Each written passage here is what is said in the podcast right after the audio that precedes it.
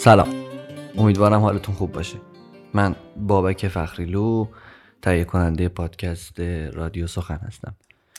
من تقریبا دو ساله که داستانهای کوتاهی که خودم می‌نویسم رو در قالب فایل صوتی منتشر می‌کنم و چند وقتیه که تصمیم گرفتم همه اونهایی که تا الان کار کردم رو در قالب پادکستی به اسم پادکست رادیو سخن منتشر کنم. اما پادکست این دفعه یه پادکست متفاوته و علت اون هم سفر من به کشور پرتغال. من چند وقتی هستش که در کشور پرتغال دارم زندگی میکنم و به خاطر علاقه‌ای که به فرهنگ و موسیقیشون پیدا کردم تصمیم گرفتم پادکستی رو برای معرفی موسیقی فادو برای شما آماده کنم. امیدوارم که لذت ببرید. اما بخش اول این پادکست به معرفی خود پرتغال میپردازه و بعدش من وارد فادو خواهم شد.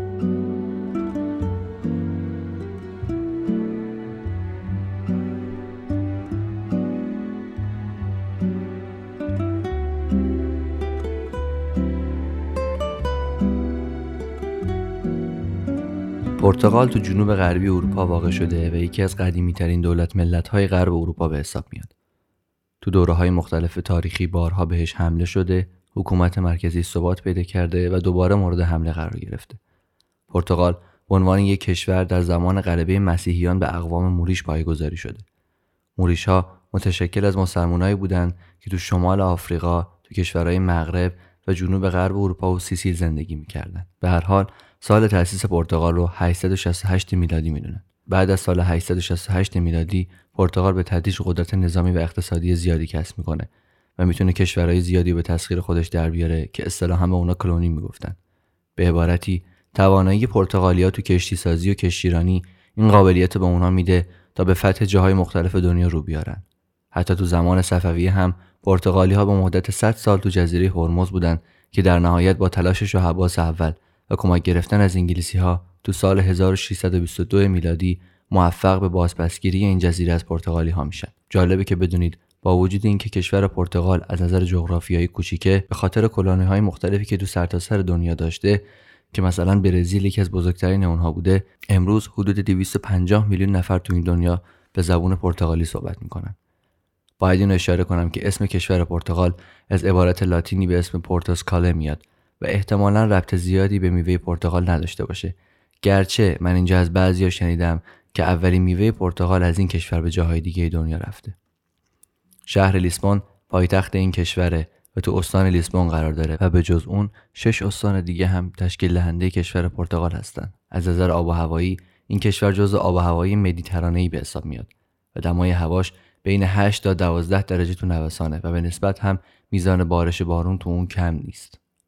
تو حوزه اقتصادی برای همگام شدن با اقتصاد جهانی، صادرات، سرمایه‌گذاری خصوصی و توسعه تو بخش فناوری کم کم جایگزین صنایع قدیمی مثل نساجی، تولید چوب پنبه، نوشیدنی‌های الکلی و صنایع چوبی شدن. از نظر توریستی این کشور جزو بیست کشور برتر پربازدید تو دنیاست و سالانه بیش از سی میلیون نفر از این کشور دیدن می‌کنن. جمعیت این کشور حدود ده میلیون نفره که ظاهرا روند کاهشی داشته تو این سالهای اخیر. دین غالب تو این کشور مسیحیت کاتولیکه و زبان اون هم پرتغالیه که از ریشه لاتین میاد. اما بخشی از جمعیت این کشور هم به مهاجرین اختصاص داره که از کشورهایی مثل هند، بنگلادش، پاکستان، رومانی و ونزوئلا اومدن. از نقطه نظر فرهنگی به خاطر موقعیت جغرافیایی و اتفاقهایی که تو طول تاریخ به این کشور وارد شده و هجوم‌هایی که این کشور به کشورهای دیگه داشته و کلونی‌هایی که فتح کرده، هم تأثیرپذیر بوده و هم تأثیرگذار بوده. به عنوان مثال اهمیت فرهنگی پرتغال تا این اندازه بالاست که تقریباً هفده میراث فرهنگی ثبت شده تو یونسکو داره. اینو باید داخل پرانتز اشاره کنم که تو شهر لیسبون یک مرکز فرهنگی به اسم گلبنکیان وجود داره که متشکل از سالن کنسرت، موزه و مواردی از این دسته. این مرکز توسط یک شخص ارمنی بنیانگذاری شده، اما چند ماه پیش بود که تو همین مرکز فرهنگی گلبنکیان جشنواره موسیقی آقاخان برگزار شد و تو اون جشنواره جایزه مهم و اصلی اون به استاد شجریان اهدا شد. ادبیات. اشاره کردیم که پرتغال یکی از قدیمی‌ترین دولت ملت‌های اروپا است. پس میشه انتظار داشت ادبیات اون ادبیات ریشه‌داری باشه. به عنوان مثال ادبیات دراماتیک اون تو سال‌های هزار و چهارصد و سی و پنج تا هزار و پانصد و سی و شش توسط فردی به نام گیلوینز بنیانگذاری شده.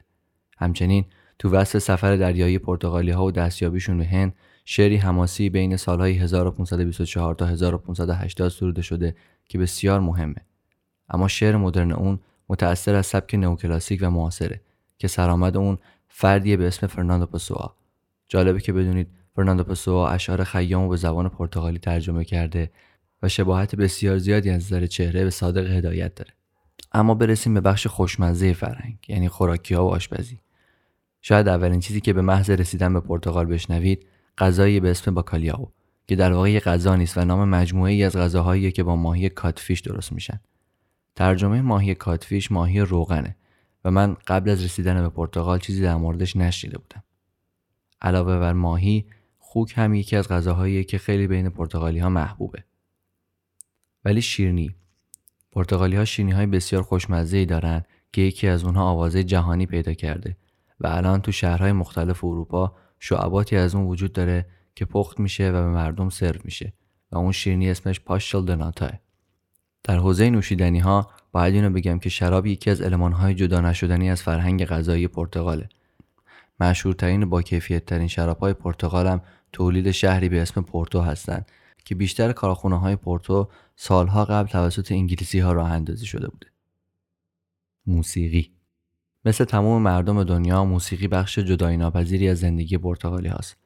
به ویژه به خاطر کارناوالا و جشنایی که دارن، مثلا جشن یک ماهه جون که تو اون مردم همیشه در حال شادی و پایکوبی هستن، میشه اثرات موسیقی رو به صورت واضح تو زندگیشون دید. اما به طور کلی موسیقی تو پرتغال به سه بخش کلاسیک، فولکلور سنتی و پاپ تقسیم میشه.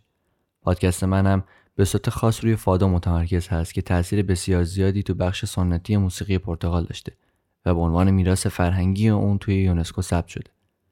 تو بین موسیقی‌های فولکلور یک سبک به اسم خانچو فولکلوریکو وجود داره که یکی از سبک‌های محبوبه و در قالب مراسمی همراه با رقص تو طول سال برگزار میشه. الان میتونیم کمی از این موسیقی رو با هم دیگه بشنویم.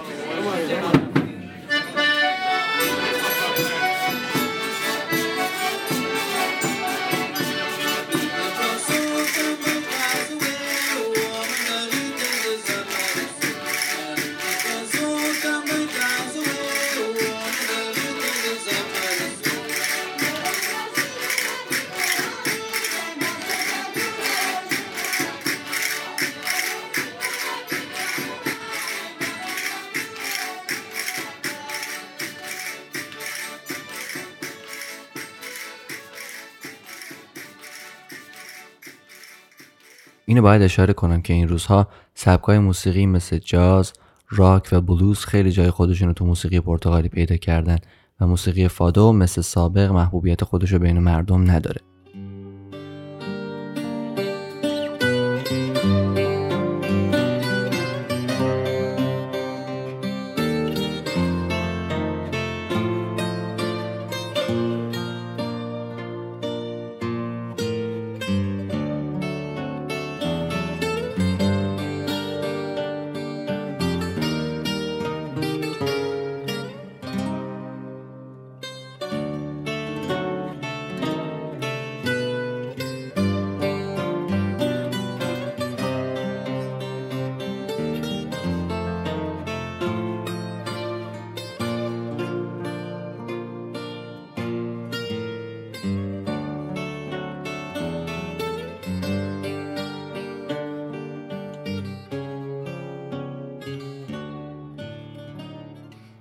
خب قبل از اینکه من بخوام به معرفی فادو بپردازم باید بگم که تو آماده سازی محتوای این پادکست مسئولین موزه فادو لیسبون خیلی به من کمک کردن، همچنین همکارام تو شرکت بولد و دوستان ایرانیم لادن و پیروز که از همه‌شون بابت راهنمایی‌ها و کمک‌هاشون تشکر می‌کنم.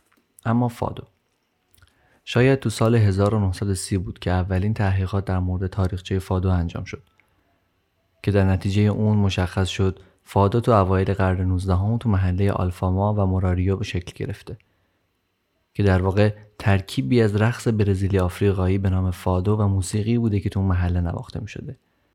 در اصل به خاطر تنوع فرهنگی مردمی که تو منطقه زندگی می کردن رقص‌های گوناگونی تو منطقه رواج داشته و نوع موسیقی به نام مودینیا همراه با گیتار نواخته می شده که ترکیبش با سنت‌های رقص در نهایت به تولد فادو منجر میشه. تو ابتدای قرن نوزدهم فرانسوی‌ها به فرماندهی ناپل اون به پرتغال حمله میکنن که حکومت پرتغال به ناچار به برزیل نقل مکان میکنه که در نتیجه مشکلات اجتماعی و اقتصادی زیادی هم به تبع اون به وجود میاد که از این نقطه نظر زمینه‌ساز تولد فادو میشه. فادوی لیسبونی توسط ملوان‌ها، ماهیگیرها و فاحشه‌ها خونده میشده. این قشر از جامعه با فادو میخواستن زندگی روزمره، فقر و مشکلات خودشون رو بیان کنن. یکی از عناصر اصلی احساسی توی موسیقی فادو یه دلتنگی عمیقه که به قول پرتغالی ها به راحتی توسط واژه قابل بیان نیست و اون سوداد نام داره. راهنمای موزه فادو به من گفت به شخص اون رو حالتی از روح میدونه، یک حس غم انگیز که البته حس ناخوشایندی لزوما نیست. اینو باید بگم که تو موسیقی فادو بجز این حس سوداد یا دلتنگی تو برخی از آهنگ‌ها حسادت، بدشانسی و مواردی هم از این دست دیده میشن. ریشه کلمه فادو هم از کلمه لاتین به اسم فاتون یا در انگلیسی فیت یعنی سرنوشت میاد و پرتغالی‌ها باور دارن که سرنوشتشون از پیش نوشته شده. دست کم در گذشته چنین باوری داشتن. از نظر مدل اجرا بر اساس منطقه به طور کلی دو استایل عمده برای فادو وجود داره. مدل قدیمی که به لیسبون تعلق داره و مدل بعدی که متعلق به کویمبراست. کویمبرا شهریه توی پرتغال که به خاطر دانشگاه شهرت جهانی داره. اما اجرای فادو اجرای فادو معمولا با یک خواننده، یک یا دو نوازنده سیترن یا گیتار پرتغالی و یک یا دو گیتار اسپانیایی انجام میشه. بیشتر نوت‌ها از ضرب دو چهارم پیروی میکنن و متن شعر هم در قالب ربایی یا هر نوع دیگه‌ای از شکل‌های رایج شعر پرتغالیه. تا اواسط قرن بیستم بسیاری از اجراهای فادو همراه با بداهه نوازی و بداهه خوانی بوده. اجرای فادو همیشه همراه با حرکت بدن و تغییرات توی چهره هنگام اجرا بوده. مثلا معمولا خواننده دستاشو دو هم قفل میکنه و نسبت به نوع شعر یا حسی که از موسیقی داره میگیره دستاشو از هم باز میکنه. تو سال هزار و هشتصد و سی محبوبیت فادو به خاطر هنرمندی به اسم ماریا سویرا بوده که همواره تو اجرای خودش شالی سیاه میپوشیده و آوازهای بداهای اون همراه با غم و اندوه فراوان بوده.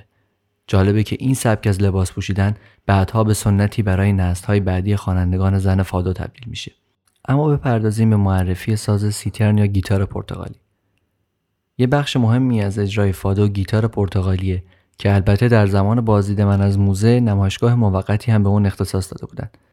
این گیتار که در واقع سیترن خونده میشه به اعتقاد برخی از اساتید و اهالی حرفه‌ای موسیقی فادو به دوره رنسانس تو اروپا برمیگرده و توسط انگلیسی‌ها به پرتغال آورده شده. گوشی‌های ساز واسه کوک کردن مدل‌های مختلفی داره. بعضیاش همگی تو بالای دسته و به صورت پیچی فلزیه. بعضی‌ها هم در امتداد دسته ساز و رسیدن به انتهای بالای دسته در پشت قرار داره و چوبیه. تو بعضی از مدل‌های ساز سیترن یا گیتار پرتغالی اونجایی که سوراخی توی ساز تعبیه شده تا صدا انعکاس پیدا بکنه، می‌بینیم که دسته ساز یه حالت نیمه شکسته داره.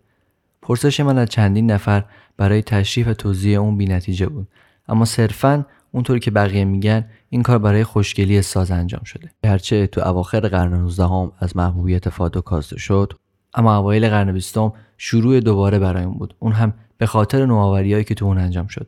در واقع در کنار گیتار پرتغالی سازهایی مثل پیانو و ویولن و آکاردئون هم به اون اضافه شد و بعضی‌ها هم سبکی به اسم سبک آلفونسو رو ادامه دادن تا موسیقی‌های دیگر رو با اون تلفیق کنن. همونطور که گفتیم گیتار پرتغالی و دو مدل گیتار دیگه هم همراهی می‌کنن، گیتار باس و گیتار اسپانیش. در حال حاضر دو سازنده اصلی برای این ساز وجود داره که اونها هم در قالب کارگاه‌های در حال آموزش نسل‌های جدید برای ساخت گیتار پرتغالی هستن.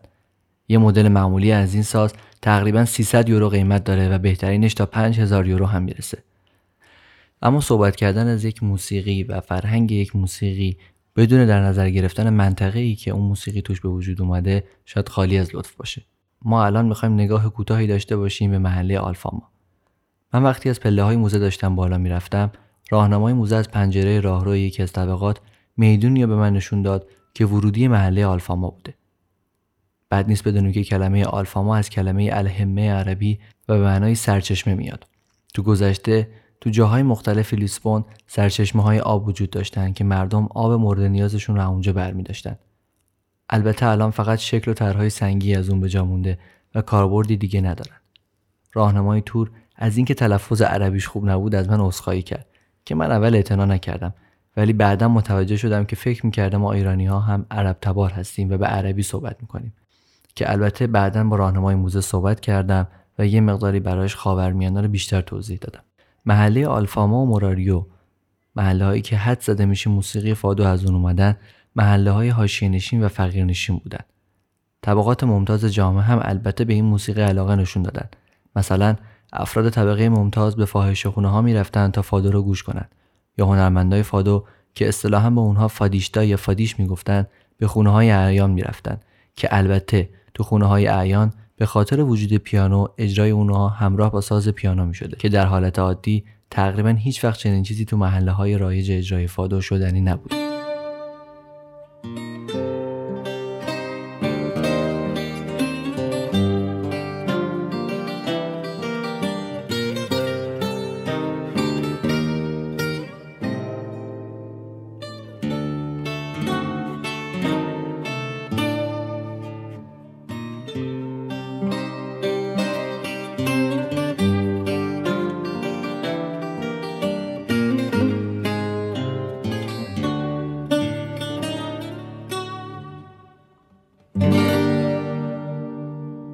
شاید یکی از مهمترین نقاط تاریخی که ارتباط بین اعیان و افراد فقیرنشین و موسیقی فادو برقرار میشه، وجود عشقی بین خواننده‌ای به اسم سورا که فاحشه بوده و کنتی از پرتغال بوده. سورا به خاطر بیماری که تو سن کم بهش دچار میشه از دنیا میره، اما خوشبختانه به خاطر اصرار کنت برای سورا گواهی فوت صادر میشه و اون رو تو تاریخ فادو ثبت میکنه.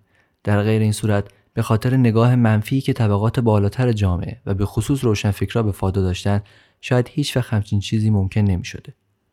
تو اون زمان‌ها فادو به عنوان یک موسیقی به قول خودمان مبتذل شناخته می‌شده و اگه می‌خواستن تو جامعه به کسی توهین کنن به اون میگفتن فادیشتا. مثلا کسی که چاقو کشی می‌کرده یا جرم و جنایت مرتکب می‌شده رو هم بهش میگفتن فادیشتا. برسیم به ترانه‌ها در فادو. اونطور که مشخصه اولین ترانه‌های سروده شده فادو از منابع نامشخصی میان، به عبارتی به صورت شفاهی یا همان سینه به سینه منتقل می شده. اما تو اواسط دهه هزار و نهصد و بیست شاعران معروفی مثل هنریک رگو شروع به سرودن برای موسیقی فادو می کنند. بین سالهای هزار و نهصد و ده تا هزار و نهصد و بیست شعرهای سیاسی هم تو فادو جای خودشون رو پیدا می کنند، زمانی که حرکت‌هایی برای دفاع از حقوق کارگران شکل می گیره. اگه خاطرتون باشه ما گفتیم از نظر دسته‌بندی منطقه‌ای ما یک مدل لیسبون داریم و یک مدل کوئیمبرا. برخلاف مدل لیسبون که از بخش حاشیه‌نشین و طرد شده جامعه میاد و بیشتر به طبقه کارگر و ضعیف جامعه مربوط میشه، نوع دیگه ای از فادو تو دهه هزار و هشتصد و هفتاد تا هزار و هشتصد و نود تو دانشگاه کوئیمبرا شکل میگیره. مدل کوئیمبرا برای طبقه ممتاز جامعه بوده و بیشتر جنبه سرگرمی داشته. اغلب هم توسط مردا اجرا میشده. در واقع این سبک از کافه هایی که پاتوق دانشجویان کوئیمبرا بوده به وجود میاد و ادبیات سنتی شهر کوئیمبرا نقش مهمی تو اون داشته. تو سبک آوازیش هم از اپرای بلکانتو ایتالیایی متأثر میشه که توسط دانشجوها به اون وارد شده بوده. اما از نظر محتوایی میشه نوع نگاه متفاوت سبک لیسبون و کوئیمبرا رو دید. سبک کوئیمبرا بیشتر به امید تشویق میکنه و سبک لیسبون به تسلیم.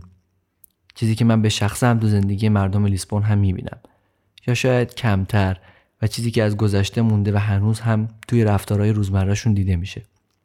گرچه من تجربه زندگی توی کوئیمبرا رو نداشتم، اما پرتغالیا به قول خودشون خیلی زود خودشون رو با شرایط وقف میدن و کمتر اهل اعتراض هستن. اینو میشه تو انقلابشون هم دید. یکی از نکات دیگه‌ای که توی سبک کوئیمبرا میشه دید نبود بداهه‌نوازی یا بداهه‌خوانی بوده که یکی از ضعفای اون به حساب میومده. به هر ترتیب هر دو سبک تو قرن نوزدهم هم به رشد خودشون ادامه میدن و مخاطباشون دیگه کافه‌ها و میخونه‌ها نبودن.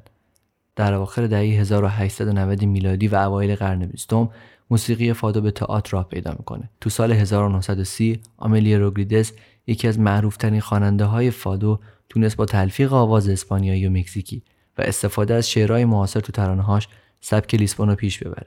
این خواننده به قدری برای پرتغال اهمیت داشت که بعد از مرگش توی کشور سه روز عزای عمومی اعلام کردن. ما این بخش رو به عنوان ترانه‌های فادو شروع کردیم و رسیدیم به تفاوت محتوایی ترانه‌های لیسبون و کویمبرا. اما الان من میخوام یکی از اشعار فادو رو براتون بخونم. البته اینو بگم به خاطر ترجمه هایی که از پرتغالی به انگلیسی و از انگلیسی به فارسی شده، ممکنه معنیش آنچنان دلچسب نباشه و در واقع من هم تخصصی ندارم توی ترجمه کردن، ولی سعی میکنم اون چه که متوجه شدم رو به شما منتقل کنم. من فادو را برای خودم میخوانم. برایم درها را باز کن، درهایی که از قلبم راه به بیرون میبرند و درد من که پایان ندارد و در آن زندان است. از زندان بیرون می آید و می رود. آخ درد من، بدون تلخی گریه های تو اینطور که می خوانم نمی خوانم.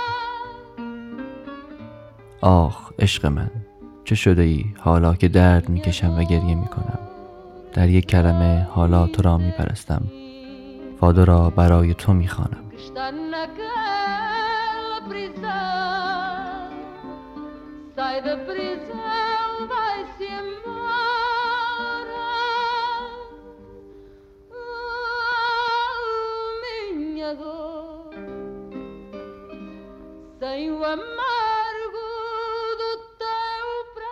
توی موزه که داشتم گشت می‌زدم و راهنمای موزه هم از دل و جان داشت منو راهنمایی می‌کرد، تابلوها و نقاشی‌های زیادی دیدم که دو تا تابلو خیلی مهم وجود داشت در خصوص فادو.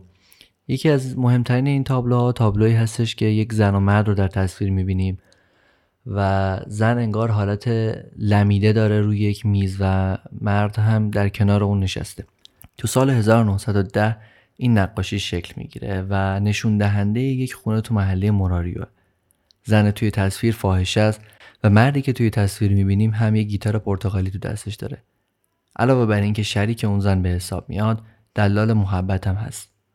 جزئیات عکس خیلی مهمن. مثلا شالی که زن توی تصویر به تن داره حتی این روزها هم بین خواننده های زن و فادو مرسومه.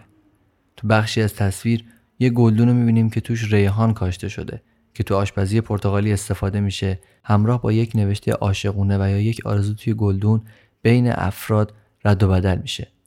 تو بخشی از این نقاشی یکی از قدیسین و یک صلیب رو میبینیم که تو بین اهالی فقیر داشتن این تصاویر خیلی مرسوم بوده و اونا دعای خودشون رو به سمت این تصاویر میخوندن. آینه شکسته تو سمت چپ نقاشی هم خیلی مهمه. به باوری قدیمی توی پرتغال با شکستن آینه باید انتظار هفت سال ناکامی و بدبیاری داشت که البته این ناکامی و بدبیاری رو هم توی شعرهای فادو خیلی میتونیم ببینیم. توی تصویر میبینیم که این زن داره سیگار میکشه که خیلی غیر متداول بوده و صرفاً محدود به زنان فاحشه میشده. طرحی از تتو رو توی دست این زن میبینیم که این هم نشون از این داره که این زن مدتی رو توی زندان بوده.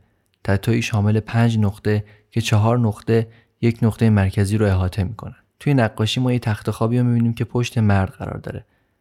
معنی اونم اینه که فردی که میخواد رابطه جنسی با این فاحشه داشته باشه، باید ابتدا به دلال محبت پولی رو پرداخت کنه و بعد بره داخل. اینو بگم که نوعی از گاوازی هم توی پرتغال مرسوم بوده که این روزها دست کم توی لیسبون دیگه متداول نیست، اما شهرهای دیگه همچنان اون رو برگزار میکنن. توی نقاشی هم تصویری از یه فردی رو میبینیم که در حال گاوازیه. علتش هم اینی که توی گاوازی‌هایی که توی پرتغال مرسوم بوده، در حین گاوازی موسیقی فادو هم اجرا می‌شده تا تماشاگرها رو بیشتر سرگرم کنه. بعدها هم یک قطعه فادو ساخته میشه که مربوط به همین نقاشیه و یکی از معروف‌ترین اجراهای اون متعلق به آمالیا روگریدسه. اما توی موزه نقاشی دیگه‌ای هم بود که بزرگ بود و از سه بخش تشکیل شده بود. این نقاشی زندگی دریانوردای پرتغالی رو داره نشون میده. یک مرحله که سختی کار اوناست و جزئیات توی تصویر میگن که دریانوردا باید از نظر فیزیکی چقدر قدرتمند میبودن تا بتونن این کار رو انجام بدن. تو بخش دیگه ای از این نقاشی سه بخشی نوازنده گیتار پرتغالی رو میبینیم همراه با یه دریانورد که تو دستش یه نامه است. منظور این بخش از نقاشی دلتنگی که اون دریانورد نسبت به معشوق یا خانواده خودش داره. تصویر پشت این دریانوردم شهریه که به صورت عمدی طوری برجسته نشون داده شده که بگه این شهر لیسبون نیست و به معنای فاصله زیاد این دریانورد از کشور و وطن خودشه. تو بخش وسط یا بخش پایانی مربوط به این نقاشی بازگشت اون دریانوردا رو به پرتغال می‌بینیم. اما تو این بخش دو تا نکته مهم وجود داره. اول اینکه زنان این دریانوردا خیلی خوشحال نیستن. شاید فکر می‌کنن شوهرها یا معشوقشون دوباره باید برگرده به دریا. و همچنین نکته بعدی وجود پسر بچه‌ایه که داره با تعجب به پدرش نگاه می‌کنه و علت اون هم این هستش که پدرش مدت زیادی ازش دور بوده و به قول خودمون بچه داره غریبی می‌کنه. البته یه نکته دیگه هم بود و اون روسری سر زنایی توی این تصویر بود. اونطور که راهنمایمون زمن گفت در گذشته ها زنان وقتی ازدواج می‌کردن بعد از ازدواجشون معمولاً یک روسری سر می‌کردن که به معنای تعهلشون بوده. اما می‌دونیم که سیاست، فرهنگ و اقتصاد مؤلفه‌ای هستن که توی جامعه از هم تأثیر می‌گیرن و به هم تأثیر می‌ذارن. تو سال هزار و نهصد و بیست و سه کودتای نظامی توی پرتغال خیلی چیزا رو تغییر میده. تو سال هزار و نهصد و بیست و هفت دولت تصمیم میگیره که روی موسیقی فادو کنترل داشته باشه. مثل اوایل انقلاب ایران که افراد برای حمله ساز نیاز به مجوز داشتن، خواننده‌های فادو هم برای اجرا نیاز به مجوز از دولت فاشیستی سالازار داشتن. نوع پوشش نوازنده‌ها و خواننده‌ها عوض میشه و شکل بسیار رسمی به خودش میگیره. در واقع طی برنامه‌ای که دولت فاشیستی داشته، می‌خواسته پرتغال رو با سه مؤلفه فاطیما، فادو و فوتبال به دنیا معرفی کنه. اما فادویی که نسخه مطلوب خودش باشه.